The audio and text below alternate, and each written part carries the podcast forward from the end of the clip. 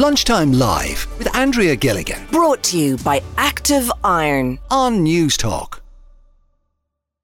Now, if you are stuck inside having a bit of a dust day because of Storm Debi, she ruined everyone's morning. I know she did. But if you are now embracing the day on the couch, or if you're looking ahead to the next few months of long, dark nights, stay tuned because Sheena McGinley, TV reviewer, is on the line and she's going to tell you what you need to watch on your streaming services over the next little while. Uh, Sheena, you're very welcome to the show. Hi, Jess. How are you? I'm good now, thank you. So I have done this really bad thing where I end up watching the same three or four shows or the same three or four movies because I have the attention span of a ferret. Uh, but are, are there some things that maybe I'm missing out on? Maybe they're, you know, oldies but goldies and they're, they're on the streaming services, so maybe I should dip into them. Oh, absolutely. I mean, um, I'm highlighting a, a few here purely because, like yourself, I keep putting off watching them Mm. because it's like no time is a good time. You need to be able to set aside time. It's just it's just tricky to get around. But um, the um, also just to note, some of these they'll be subject to change. So because different platforms have the rights for certain Yes, periods. it's always a pain. So right, yeah, yeah. So you have to kind of keep keep keep searching around. But um, um, I'll kick off with number one here. It's my favourite and most underrated bingeable box set I think has ever existed. oh, go on. I'm biased at all. Six Feet Under.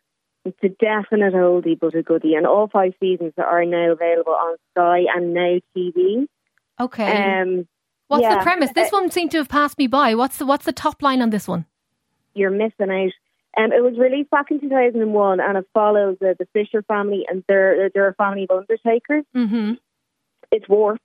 It's really warped, but it's it's wonderful. It's like it's a black comedy, but it's it's also really it, it probably it, it was ahead of its time and it probably still is. Yeah. It's the first drama I ever saw depicting just how messed up a family can be while still functioning in society. That's putting it mildly. Like Okay. and it also celebrates all walks of life. It's really inclusive.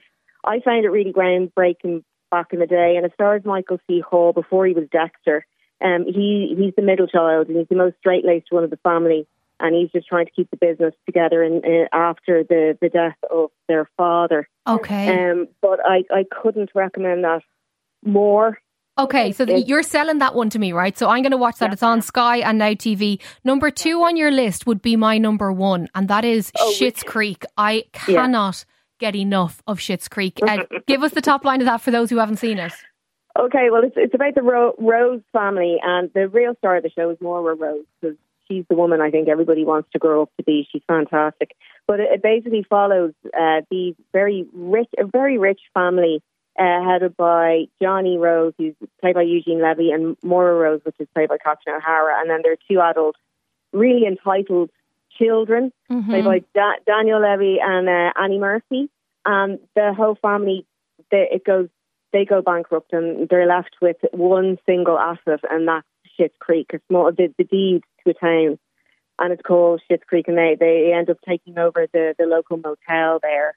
And uh, it's it's a real fish out of water comedy. It makes my Um, heart so happy. And if you know me in real life, you'll know that 97% of what I say has been lifted directly from this show. I quote it every single day of the week. I absolutely love it. Okay, so that's that would be my top recommendation. Now, Yeah. number three on your list is another one I haven't seen, The Handmaid's Tale. Yeah, um, I have admittedly I've, I've tried to watch this a few times, but I've had to stop because it's just a little bit too close to the bone Mhm. uh, for for certain reasons. Um, you can stream it on all four without um, for free. You can stream it on all four, but if you don't want the ads, you can upgrade. Okay. And uh, for those that don't know, it's based on Margaret Atwood's novels and it stars Elisabeth Moss. And it's essentially like a dystopian future of what essentially the US Republican Party wants to, to go to. Um, June uh, is Elisabeth, Elisabeth Moss's character, and she's one of the few fertile women left after an environmental disaster. So she's she they have to exist, um, kind of like a nunnery, but she's she's specifically a concubine to um, um, an officer and his wife, essentially, so that that couple can have children. Um, so it's just it's very dark. It's extremely well done, and um, I think it's an, an important watch. I Yeah. say that having not watched it myself yet, but like I said, I have tried. But I'm going to set aside time specifically over over the winter to, to really give it my full attention. Yeah, well, look, I do think this is the perfect time of year to start a box set. I know in my house Uh-huh. we'll be doing our annual rewatch of The Sopranos. I still haven't seen The Wire. I haven't seen Mad Men. I am the worst when it comes to TVs and movies. Lunchtime Live with Andrea Gilligan. Weekdays at midday Brought to you by Active Iron. on Newstalk.